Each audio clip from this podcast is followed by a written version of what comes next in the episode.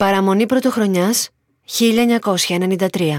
Στη γειτονιά μιας παραθαλάσσιας κομμόπολης στην Πελοπόννησο, οι κάτοικοι έχουν αναστατωθεί. Ένα εξάχρονο αγόρι αγνοείται. Όσο η υπόλοιπη χώρα ετοιμάζεται σε λίγη ώρα να υποδεχτεί με πανηγυρισμούς το καινούριο έτος, εκείνοι μέσα στη νύχτα χτυπούν πόρτες σπιτιών και φωνάζουν το όνομά του. Ο πατέρας του μικρού αγοριού ηγείται της προσπάθειας να εντοπιστεί το παιδί του. Η ανησυχία του είναι τόσο έκδηλη που γίνεται μεταδοτική. Τα ξημερώματα της πρώτης μέρας του χρόνου, το παιδί που όλοι ψάχνουν θα βρεθεί και το όνομά του θα ταυτιστεί για πάντα με ένα έγκλημα τόσο βρώμικο που από όπου κι αν το πιάσεις θα σε λερώσει με ψέματα, μυστικά και υποκρισία. Αυτή είναι η ιστορία του Νικόλα και του Μανώλη Δουρή.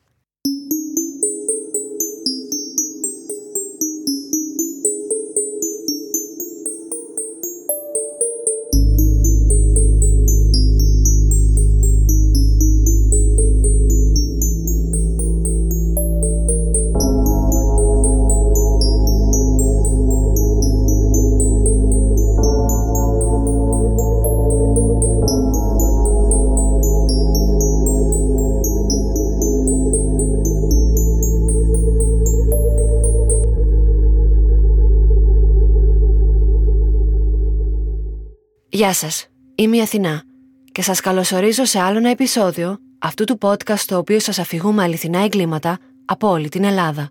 Κάθε εβδομάδα ανοίγουμε έναν καινούριο φάκελο δολοφονιών, απαγωγών, εξαφανίσεων, υποθέσεων που γνωρίζετε καλά και άλλων που ίσως ακούτε πρώτη φορά. Μην ξεχάσετε να υποστηρίξετε αυτό το podcast κάνοντας follow ή subscribe σε όποια πλατφόρμα μας ακούτε και ενημερωθείτε πρώτοι για κάθε νέο επεισόδιο. Μπορείτε να μας βρείτε και στο Facebook και στο Instagram, μέχρι θανάτου podcast. Θέλω να σας ευχαριστήσω για τη θερμή ανταπόκριση που δείχνετε σε κάθε επεισόδιο. Τα μηνύματά σας με έκαναν να συνειδητοποιήσω ότι οι αληθινές ιστορίες που σας αφηγούμε σας αγγίζουν και όπως εγώ, έτσι κι εσείς, νιώθετε πως ως ένα βαθμό ταυτίζεστε με κάποια από τα θύματα. Γι' αυτό θα ήθελα να σας πω πως μπορείτε να μοιράζεστε μαζί μου προσωπικές σας ιστορίες περιστατικά που συνέβησαν σε εσάς τους ίδιους ή σε κάποιον που γνωρίζετε και νιώσατε ότι κινδύνευσε η ακαιρεότητά σας ή η ζωή σας. Μπορεί να είναι μια ιστορία επιβίωσης από μια κακοποιητική σχέση, μια ιστορία παρανομίας κάποιου γνωστού σας, μια τρομακτική νυχτερινή καταδίωξη μιας φίλης σας από έναν άγνωστο. Στείλτε μου την εμπειρία σας, ανώνυμα ή επώνυμα, με μήνυμα στα social media ή στο email μέχρι.θανάτου.podcast.gmail.com οι ιστορίες σας με τη δική μου αφήγηση θα γίνουν μπόνους επεισόδια, με την ελπίδα να νιώσουμε λίγο πιο δυνατοί, λιγότερο μόνοι και να μένουμε πιο ασφαλείς. Παρασκευή βράδυ, 31 Δεκεμβρίου 1993, Ερμιόνη Αργολίδας. Στην αστυνομική διεύθυνση Κρανιδίου θα φτάσει ο Μανώλης Δουρής και η σύζυγός του Γεωργία. Θα ζητήσουν να μιλήσουν με κάποιον αστυνομικό, καθώς θέλουν να δηλώσουν μία εξαφάνιση. Ο εξάχρονος γιος τους Νικόλας, ένα από τα 7 παιδιά της οικογένειας, νωρίτερα εκείνο το μεσημέρι βγήκε για να παίξει με τους φίλους του και δεν επέστρεψε ποτέ. Αν και απουσιάζει μόνο λίγες ώρες και ποτέ δεν ήταν ιδιαίτερα συνεπής, τώρα το σκοτάδι έχει πια πέσει. Οι γονείς του είναι τόσο αναστατωμένοι και το παιδί τόσο μικρό σε ηλικία που η αστυνομία θα συμφωνήσει να ξεκινήσει την αναζήτηση αμέσως. Σε αυτή τη γραφική λωρίδα γης που εισβάλλει μέσα στον κόλπο της Ήδρας με τους μόλις 3.000 μόνιμους κατοίκους τη δεκαετία του 90, οι πόρτες σπάνια κλειδώνουν. Απόψε, πολλές από αυτές θα ανοίξουν, καθώς εθελοντές θα σπεύσουν να βοηθήσουν τις έρευνες της οικογένειας και της αστυνομίας. Οι ώρες περνούν, το παλιό έτος έφυγε, το νέο ήρθε, αλλά ο μικρός Νικόλας παραμένει άφαντος. Όσοι ήταν βέβαιοι ότι το αγόρι είχε απλά χάσει την αίσθηση του χρόνου παίζοντας κάπου, τώρα έχουν χάσει τη σιγουριά τους. Η πολύ προχωρημένη ώρα, το σκοτάδι και το κρύο κάνουν την ανέβρεση του παιδιού επίγουσα. Τα ξημερώματα της 1η Ιανουαρίου, περίπου στις 3 παρατέταρτο, η ιστορία θα έχει την πιο σκοτεινή εξέλιξη. Σε κοντινή απόσταση από το σπίτι που έμενε η οικογένεια, στη βάση ενός μαντρότυχου, στα όρια της αυλής ενός ακατοίκητου σπιτιού που τα παιδιά παλιά παίζανε μπάσκετ, ο πατέρας, μαζί με έναν μεγαλύτερο γιο του, το Δημήτρη, θα εντοπίσουν τον εξάχρονο Νικόλα νεκρό. Το σώμα του παιδιού ήταν τυλιγμένο με μία κουβέρτα κρυμμένο και στριμωγμένο στη βάση του χορταριασμένου τείχου και ενώ πολλοί εθελοντές είχαν περάσει από το σημείο, κανείς δεν είχε καταφέρει να το δει νωρίτερα. Τα νέα ταξιδεύουν σε όλη την Ελλάδα με ταχύτητα στραπής. Τα τηλεοπτικά συνεργεία αρχίζουν να πλημμυρίζουν τη μικρή Ερμιόνη. Ο τραγικός πατέρας, που ο ίδιος βρήκε το σώμα του νεκρού παιδιού του, γίνεται ο πρωταγωνιστής αυτής της φρικτής τραγωδίας. Ποια φορά πότε τον είδατε; Δεν τον είδα. Δεν τον είδα καθόλου. Χτες δεν τον είδατε. Χτες το απόγευμα τίποτα; Όχι, ήμουν στη δουλειά μου. Δούλευα να σπάει να πάνε. Και τον είδες νεκρό; Έψαχνα όλη τη νύχτα. Είχα γυρίσει όλη την Ερμιόνη. Αν είσαι σαν στη θέση μου και το βλέπατε αυτό το πράγμα, τότε θα μου λέγατε. Ο προϊστάμενος της Ιατροδικαστικής Υπηρεσίας Αθηνών, γνωστός σε όσους παρακολουθούν ελληνικά εγκλήματα, Φίλιππος Κουτσάφτης, θα παραλάβει τη σωρό του αγοριού, η οποία θα υποβληθεί στην απαραίτητη νεκροψία νεκροτομή. Αμέσως γίνεται ξεκάθαρο ότι η αιτία θανάτου δεν είναι κάποιο τραγικό ατύχημα. Ακολουθεί αναφορά στα ευρήματα της νεκροψίας. Ο Νικόλας όχι μόνο ήταν το θύμα μιας φρικτής δολοφονίας, αλλά πριν ξεψυχήσει είχε ξυλοκοπηθεί και είχε βιαστεί. Αιτία του θανάτου του η ασφυξία, καθώς ο δράστης του έκλεισε τη μύτη και το στόμα ταυτόχρονα με το χέρι του, ίσως για να μην φωνάξει κατά τη διάρκεια της κακοποίησής του. Το μικρό σώμα φέρει τα σημάδια μιας βάναυσης μεταχείρισης πριν αλλά και μετά θάνατο. Στην πλάτη του, χαμηλά στο ύψος των νεφρών, είχε σημάδια από αιχμηρό όργανο, ενώ ο δολοφόνος είχε αποπειραθεί να το κάψει με κάποιο έφλεκτο υγρό χωρίς επιτυχία. Ο ιατροδικαστής θα καταφέρει να εντοπίσει και να συλλέξει ξένο γενετικό υλικό και τρίχες, στοιχεία που θα στείλει για περαιτέρω ανάλυση και ταυτοποίηση. Τα ευρήματα σοκάρουν το Πανελλήνιο. Η τηλεοπτική κάλυψη της δολοφονίας από τα ΜΜΕ γίνεται ασταμάτητα με τη μία εκπομπή να δίνει τη σκητάλη στην επόμενη στα δελτία ειδήσεων τα πρωινά, τα μεσημεριανά, τα βραδινά και τα έκτακτα. Ο σπαρακτικός θρήνος του πατέρα καταγράφεται από όλες τις κάμερες και κατά την κηδεία του παιδιού, στην οποία παρευρίσκεται υποβασταζόμενος, φωνάζοντας «Αγγελάκι μου». Το μικρό λευκό φέρετρο οδηγείται στο νεκροταφείο υπό τη συνοδεία όλης της πόλης, η οποία μουδιασμένη πια συνειδητοποιεί ότι κάποιος ανάμεσά τους, ένας από αυτούς, είναι ο βιαστής και ο δολοφόνος ενός μικρού παιδιού. Οι δρόμοι ερημώνουν, τα παιδιά δεν κυκλοφορούν πια έξω στην Ερμιόνη. Η οικογένεια του Μανώλη Δουρή, που έχει μάθει να ζει στο περιθώριο, ξαφνικά βρίσκεται στο επίκεντρο του ενδιαφέροντος. Ο 40χρονο πατέρας είναι κατά βάση ελαιοχρωματιστή και το μόνο ασταθές και χαμηλό του εισόδημα δεν αργεί για να ταΐσει τα 7 παιδιά που έχει αποκτήσει με τη Γεωργία. Επιβιώνουν με την ενίσχυση της Εκκλησίας μέσω τροφίμων αλλά και των καλών πράξεων των συμπολιτών τους. Η δύσκολη οικονομική τους κατάσταση αρχικά θα αγγίξει το συνέστημα των Ελλήνων που παρακολουθούν την υπόθεση, καθώς φαίνεται πως αυτή η τραγωδία χτύπησε έναν αδύναμο κρίκο της κοινωνίας. Ο φτωχός και χωρίς βασική εκπαίδευση δουρή, που μιλάει πολύ και εκφράζεται έντονα, τα πολλά του παιδιά με τα ατέριαστα ρούχα και τα ακούρευτα μαλλιά, το μικρό και με λιγοστά έπιπλα σπίτι, θα είναι λεπτομέρειες που συμπληρώνουν αυτή την τραγική ιστορία στα μάτια των θεατών. Ένας φόνος στην ελληνική επαρχία έχει διαφορετικό συναισθηματικό αλλά και εγκληματολογικό φορτίο από μια ίδια δολοφονία στη μεγάλη πόλη. Στην πόλη ο δράστης μπορεί να είναι ένας άγνωστος, κάποιος που εκμεταλλεύτηκε τυχαίες συγκυρίες και κατάφερε να απομονώσει το θύμα του. Στη μικρή Κομόπολη, οι κάτοικοι γνωρίζονται μεταξύ τους τόσο καλά που τα όρια της πραγματικότητας, της φαντασίας και του κουτσομπολιού συγχωνεύονται. Όποιος δολοφόνησε το εξάχρονο παιδί, ήξερε το όνομά του, την οικογένειά του, το σπίτι του, παρόλα αυτά προχώρησε σε αυτή τη σοκαριστική πράξη με το ρίσκο κάποιος να τον δει, κάποιος να τον συνδέσει με το έγκλημα και να τον υποδείξει στην αστυνομία. Σε αυτή ακριβώς τη βάση, τα στόματα στην Ερμιόνη έχουν να πούν πολλές ιστορίες που σχετίζονται με την οικογένεια Δουρή. Η πιο ενδιαφέρουσα είναι αυτή που μιλάει για έναν ευκατάστατο ηλικιωμένο συνταξιούχο, κάτοικο της περιοχής, ο οποίος δύο χρόνια πριν συνελήφθη από την αστυνομία μετά από καταγγελία της οικογένειας με την κατηγορία της σεξουαλικής κακοποίησης ενός από τους άλλους γιους.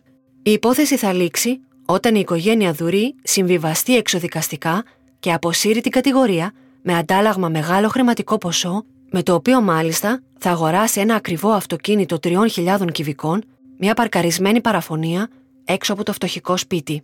Θα μπορούσε άραγε το ίδιο άτομο να ευθύνεται για το φόνο του Νικολάκη, να ξέσπασε έτσι το θυμό για το διασυρμό του στην τοπική κοινωνία; Ο συγκεκριμένος άνθρωπος είναι και ο μόνος που υποδεικνύεται και από την οικογένεια ως ύποπτος. Όμως η αστυνομία, όταν τον ανακρίνει, θα τον αφήσει ελεύθερο, αφού έχει αδειάσει στο άλοθη. Αυτό σημαίνει όμως ότι κάποιος άλλος επιτέθηκε στο εξάχρονο παιδί. Πόσους παιδοβιαστές τελικά κρύβει αυτή η παραθαλάσσια πόλη; Τι συμβαίνει με αυτή την οικογένεια και τα παιδιά της βρίσκονται κατ' επανάληψη εκτεθειμένα σε τέτοιες πράξεις; Τι λένε όλοι αυτοί οι ψήθυροι στην Ερμιόνη που για να τους ακούσεις πρέπει να παραμονεύεις σαν σκιά ανάμεσα στις παρέες των αντρών στο καφενείο, στις αυλές που οι γειτόνισσες ανταλλάσσουν τα νέα τους, στις οικογένειες που ανηφορίζουν το δρόμο μετά το σχόλασμα της εκκλησίας και αν τους ρωτήσεις να σου πούν θα μουρμουρίσουν «Μη με κολλάζεις τώρα». Οι ψήθυροι θα γίνουν εκοφαντικοί όταν λίγα 24 ώρα αργότερα, την Κυριακή 2 Ιανουαρίου, μετά την κηδεία, θα ανακοινωθεί ότι ο ένοχος για αυτό το αποτρόπαιο έγκλημα ομολόγησε και συνελήφθη. Σοκ έχει προκαλέσει το Πανελλήνιο η ανατριχιαστική αποκάλυψη ότι το ανθρωπόμορφο κτίνος που βίασε και βασάνισε μέχρι θανάτου το εξάχρονο αγοράκι στην Ερμιόνη είναι ο ίδιος ο πατέρας του. Μετά από ολονύχτη ανάκριση, ο σαδιστής παιδοκτόνος ομολόγησε το αποτρόπαιο έγκλημα, ενώ η αστυνομία αναγκάστηκε να τον φυγαδεύσει στο Άργος όταν εκατοντάδες εξαγριωμένοι κάτοικοι της Ερμιόνης απείλησαν να τον λιτζάρουν. Όσο η Ελλάδα παρακολουθούσε το θρήνο του Μανώλη Δουρής στις κάμερες και αγκάλιαζε τα δικά της παιδιά με ευγνωμοσύνη που τα έχει σώα και ασφαλή, η αστυνομία δούλευε στο παρασκήνιο πάνω σε μια φοβερή υποψία. Οι υπερβολικές αντιδράσεις του πατέρα, οι κραυγές και τα κλάματα μπροστά στις κάμερες, οι ασυναρτησίες της καταθέσει του στο τμήμα σχετικά με το τι συνέβη εκείνη την Παρασκευή, αλλά και οι περίεργες συνθήκες κάτω από τις οποίες μόνο εκείνος κατάφερε να βρει το σημείο που βρισκόταν το σώμα του παιδιού του, τον έβαλαν στο στόχαστρο των ερευνητών. Μετά από απανοτές ανακρίσεις, τόσο του ίδιου όσο και άλλων μαρτύρων, ο Δουρής, παρουσία της εισαγγελέα πρωτοδικών ναυπλίου Νίκης Μουζάκη, ομολόγησε και περιέγραψε πως δολοφόνησε τον μικρό Νικόλα και τον τρύπησε με τα θανάτια στη μέση με πυρούνι για να δει αν ζει. Ακούμε τον αστυνομικό διευθυντή Αργολίδας, Κωνσταντίνο Πολίτη. Σήμερα το μεσημέρι ε, ομολόγησε αβίαστα και παρουσία εισαγγελέα πρωτοδικών ναυπλίου ο δράστης ο πατέρας του παιδιού που έκανε το έγκλημα. Είναι ο Δούρης Εμμανουήλ. Τι ακριβώς σας είπε, πώς έγινε; Ο ίδιος είπε τα εξής. Ότι έκανε το έγκλημα καθόν χρόνο ευρίσκεται εκτός εαυτού μέσα στην αυλή του σπιτιού του στην Ερμιόνη. Παρουσία και των άλλων παιδιών. Παρουσία κανενός. Πώς οδηγηθήκατε κύριε Διδάκη. Η πεθερά του ήταν μέσα στο σπίτι βέβαια μόνο. Αυτός χτύπησε το παιδί έξω στην αυλή του σπιτιού του επειδή άργησε να έρθει στο σπίτι και επειδή ψηλόβρεχε. Στη συνέχεια το πήρε, το έβαλε στην αποθήκη που είναι μέσα στην αυλή, σε έναν πάγκο της αποθήκης, το βίασε και στη συνέχεια το πήρε στα χέρια του και με τα πόδια πήγε και το τοποθέτησε εκεί που βρέθηκε, δηλαδή σε μια απόσταση 250 μέτρα από το σπίτι του. Προσπάθησε φωτιά. το τσιγάρο πότε το έκαψε. Δεν υπάρχει θέμα για τσιγάρου. Υπάρχει βέβαια προσπάθεια για φωτιά, ε, ενδέχεται να έχει γίνει από κάποιο υγρό που είχε μέσα στην αποθήκη επειδή είναι ελαιοχρωματιστής και έχει διάφορα υγρά. Κύριε Το Διευθυντά, χρονικό στα άλλα διάστημα παιδάκια... από τις 7 μέχρι τις 3 που βρέθηκε το πτώμα του παιδιού, τι ακριβώς έκανε ο δράστης, γνωρίζουμε. Ο δράστης όταν πήγε το παιδί και το τοποθέτησε στην αυλή της ακατοίκητης οικίας και εσωτερικά του μανδρότυχου το έβαλε εκεί όπως μας είπε για να μην φαίνεται και στη συνέχεια γύρισε στο σπίτι του και άρχισε μαζί με την άλλη την υπόλοιπη οικογένειά του να αναζητά το νεκρό παιδί του. Και τα- Δηλαδή έκανε σκηνοθεσία από εκεί και πέρα. Περί ώρα 10 περίπου εκείνο το βράδυ μαζί με τη γυναίκα του πήγανε στο αστυνομικό τμήμα Κρανιδίου και ανέφεραν το περαστατικό. Δηλαδή έκαναν καταγγελία ότι το παιδί τους έχει χαθεί. Για τα άλλα παιδιά Όχι τι μόνο αυτό, αλλά το παιδί τους είναι σκοτωμένο, είπε ο ίδιος ο Δουρής Εμμανουήλ. Η γυναίκα του και τα άλλα τα μέλη της οικογένειας δεν έχουν καμία εμπλοκή στο έγκλημα. Πώς το Δεν δικαιολογείτε; γνώριζε κανένας τίποτε για αυτό το θέμα. Το σοκ θα είναι δυνατό για όλους, εκτός από τους Ερμιονίτες. Τώρα πια η πόλη θα βρει την ευκαιρία να μιλήσει για όλα τα κρυμμένα μυστικά της, αφού το τέρας είναι πλέον μακριά. Οι κάτοικοι θα παραπονεθούν ανοιχτά για την πολύτεκνη οικογένεια, την οποία πολλοί θα αποκαλέσουν προβληματική. Θα πούν ότι οι γονείς ήταν αδιάφοροι για την διαπαιδαγώγηση των παιδιών τους και ότι ο Αντώνης, ο Δημήτρης, η Άννα, ο Ηλίας, η Γιώτα, ο Γιώργος και ο Νικόλας κυκλοφορούσαν στους δρόμους χωρίς κανέναν έλεγχο και επιτήρηση, χρησιμοποιώντας μάλιστα όταν αναφέρονται σε αυτά τον χαρακτηρισμό αδέσποτα. Το εξάχρονο παιδί που τη χρονιά του θανάτου του ξεκίνησε την πρώτη δημοτικού εμφανιζόταν στο σχολείο μόνο περιστασιακά μέχρι που ο διευθυντής απευθύνθηκε στην αστυνομία για τις απουσίες του και κατόπιν σύστασης στη μητέρα άρχισε να φυτά συστηματικά. Ακόμα και έτσι όμως, το δυσλειτουργικό περιβάλλον του σπιτιού του τον ακολουθούσε μέχρι τις αίθουσες και το προάβλιο αφού δεν μπορούσε να συγκεντρωθεί στα μαθήματα ή να σταματήσει να μπλέκεται σε φασαρίες με τους συμμαθητές του. Ο κόσμος θα κατηγορήσει τα ανήλικα πως λόγω της ανέχειας θα εισβάλλουν πολλές φορές σε σπίτια της περιοχής και θα διαπράξουν κλοπές κοσμημάτων και χρημάτων. Θα πούν μάλιστα πως μία από τις κόρες έκλεψε ένα χιλιάρικο από την τσάντα της δασκάλας της στο σχολείο με τον πατέρα να την τιμωρεί βάναυσα και παραδειγματικά. Την κρέμασε στην κλιματαριά της αυλής του σπιτιού και της έκαψε τα χέρια που τόλμησαν και μπήκαν στην ξένη τσάντα. Το ξύλο και οι τιμωρίες ήταν σκληρές όταν αργούσαν να επιστρέψουν το βράδυ, όταν δεν υπάκουαν, όταν παρανομούσαν. Ακόμα και για την περίπτωση της σεξουαλικής κακοποίησης του ενός γιου από τον ηλικιωμένο, ο κόσμος θα υπονοήσει ότι ήταν μια σκηνοθετημένη καταγγελία για να αποσπάσουν χρήματα από τον εύπορο άντρα. Αυτό το πικρό συνέστημα των κατοίκων θα βρει διέξοδο τώρα με επιθέσεις και λιντσαρίσματα προς όλα τα μέλη της οικογένειας, τα οποία θα ξυπνούν από τη σύλληψη του Μανώλη και μετά, μετρώντας καινούριε πεταμένες πέτρες στην αυλή τους. Οι κάτοικοι δηλώνουν με σιγουριά πως η μητέρα αναμφισβήτητα γνώριζε εξ αρχής για το έγκλημα και κάλυπτε το Μανώλη, καθώς μια γυναίκα πάντα γνωρίζει τι γίνεται στο σπίτι της.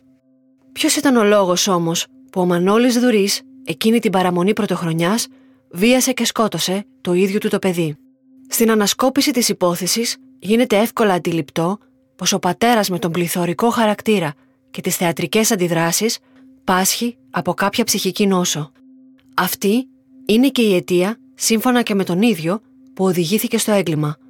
Αργά το απόγευμα της Παρασκευής, που το παιδί επέστρεψε με καθυστέρηση στο σπίτι, ο Δουρής εξαγριωμένος έχασε την επαφή με την πραγματικότητα και τα όρια και αφού το χτύπησε και το βίασε, διαπίστωσε πια πως είχε ξεψυχήσει στα χέρια του.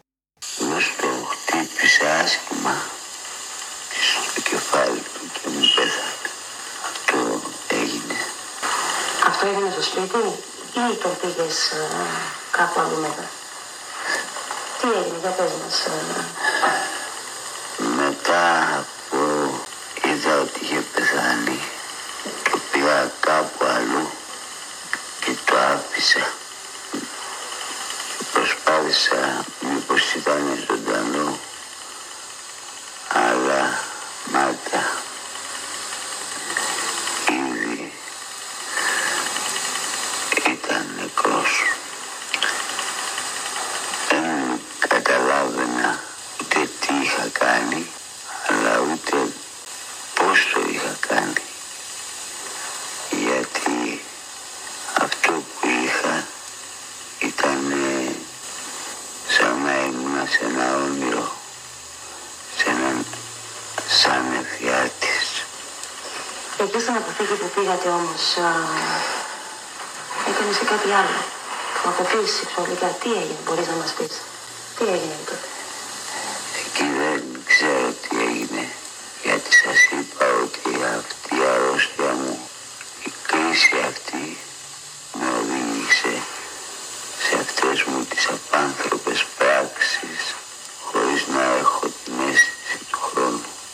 Ποια αρρώστια σου είναι. Τα νεύρα μου είναι τόσο πολλά που όταν με πιάνουν κάποιες κρίσεις δεν γνωρίζω και δεν βλέπω μπροστά μου. Ο Μανώλης σε αυτά τα βίντεο μοιάζει με φάντασμα. Μια σκιά που έχει εγκαταλείψει την προσπάθεια να προσποιείται. Αν και δεν πραγματοποιήθηκε ποτέ η απαραίτητη ψυχιατρική πραγματογνωμοσύνη που τόσο έντονα ζήτησε αργότερα ο δικηγόρος του, είναι πλέον γνωστό πως ο Δουρής, ήδη ευαίσθητος και ψυχικά ασταθής, ανέπτυξε το λεγόμενο σύνδρομο του πολέμου της Κύπρου.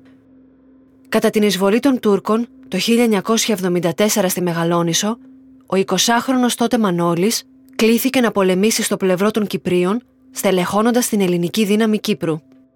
Στον πόλεμο, ο νεαρός, μαζί με άλλα Ελληνόπουλα, έγινε μάρτυρας φρικαλαιοτήτων και ενός θανάτου χωρίς τελειωμό, αφού η Ελδίκ δεν είχε καμία τύχη μπροστά στους περισσότερους αριθμητικά και πιο βαριά οπλισμένους Τούρκους, κάτι που αποδείχτηκε και στη ματωμένη μάχη του Γερόλακου.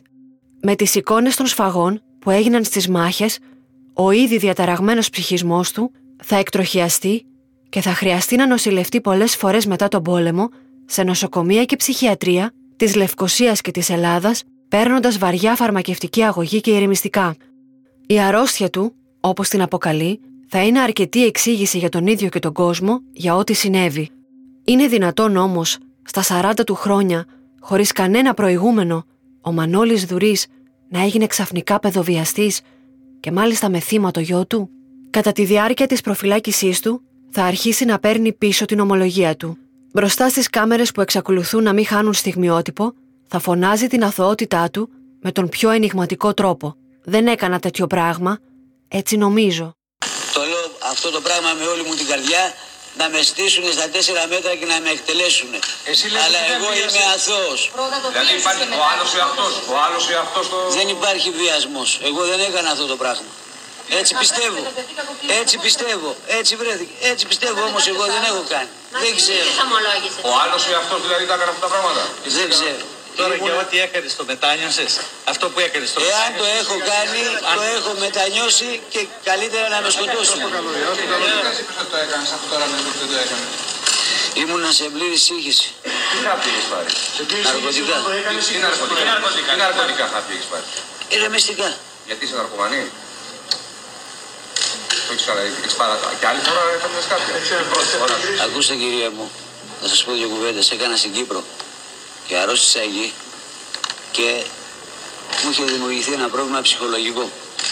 Από εκεί, από τότε και μέχρι τες και σήμερα, για να ηρεμώ, έκανα χρήση χα- διάφορα χάπια. Βάλιο, αυτά που μου δίνανε οι γιατροί, που μου συνιστούσαν οι γιατροί. Θα κατηγορήσει τώρα τη γυναίκα του Γεωργία ότι εκείνη σκότωσε το παιδί μαζί με τον υποτιθέμενο εραστή της και του φόρτωσαν το έγκλημα για να τον ξεφορτωθούν, όμως κανείς δεν δίνει πια σημασία. Παρά τις παραλυρηματικές του δηλώσεις, η Γεωργία θα μείνει στο πλευρό του. Το ίδιο θα κάνει όλη η οικογένεια και τα παιδιά του, τα οποία, παρά το γεγονός ότι θα παραδεχτούν ότι ήταν σκληρός πατέρας και περιστασιακά τα χτυπούσε, δεν θα πιστέψουν ποτέ ότι αυτός είναι ο ένοχος της δολοφονίας του μικρού αδερφού τους. Τώρα που ο βασικός εργαζόμενος στο σπίτι βρίσκεται προφυλακισμένος, η οικογένεια μένει ακέφαλη και χωρίς έσοδα. Οι κάτοικοι της Ερμιώνης θα τους εγκαταλείψουν και πια θα βιοπορίζονται με τα πενιχρά κρατικά επιδόματα πολυτέκνων και τα χόρτα που θα μαζεύει και θα πουλάει η γιαγιά. Τι σκέφτεσαι, για πες μου. Ε, το που σκέφτομαι τώρα γιατί είναι μέσα. Γιατί ο ένοχος να είναι έξω και ο πατέρας μου να είναι μέσα στο φυλάκι. Ναι, Το είπα και εγώ προχθές αυτό το πράγμα στο δικαστήριο. Μέσα στο εισαγγελέα και μέσα στο γιατροδικαστή και στο...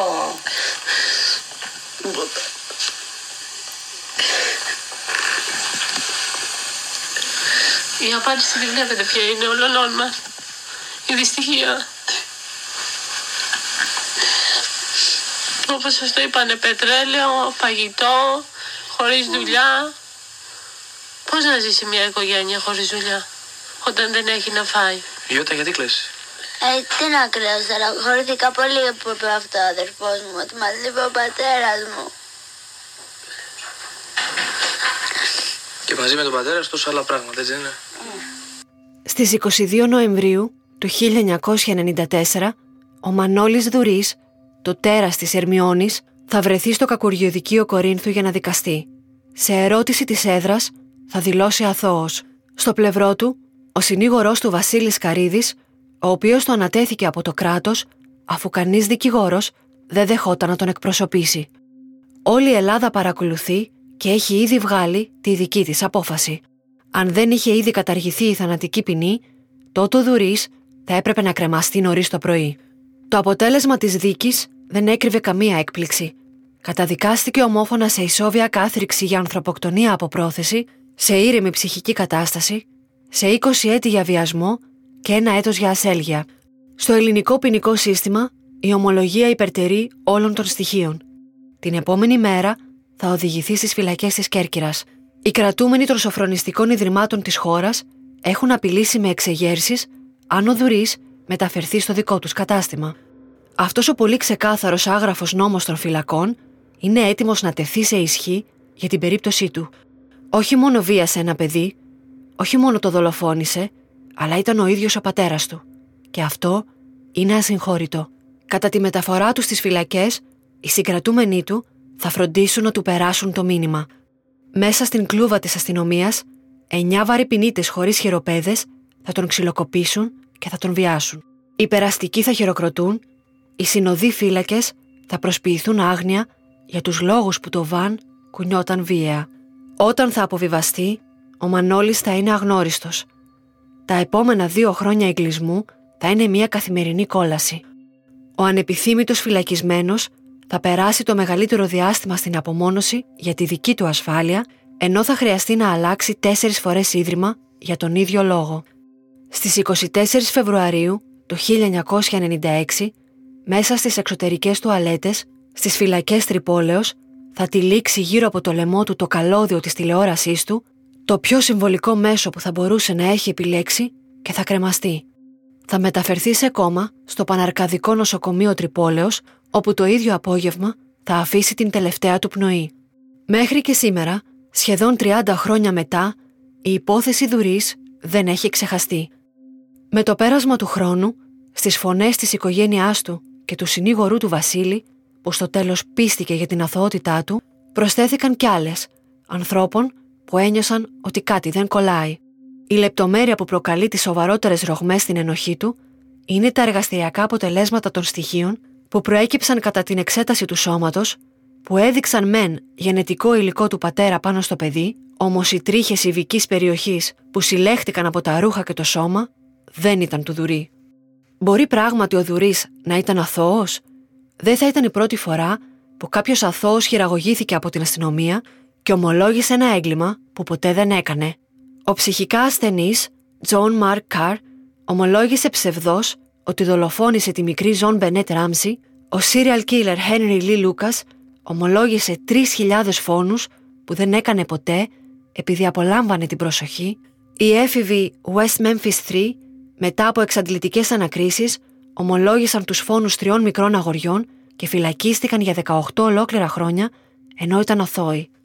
Την ίδια χρονιά που εξελισσόταν και η υπόθεση των σατανιστών της Παλίνης, η κοινωνία είχε ανάγκη να κάψει τις μαγισσές της.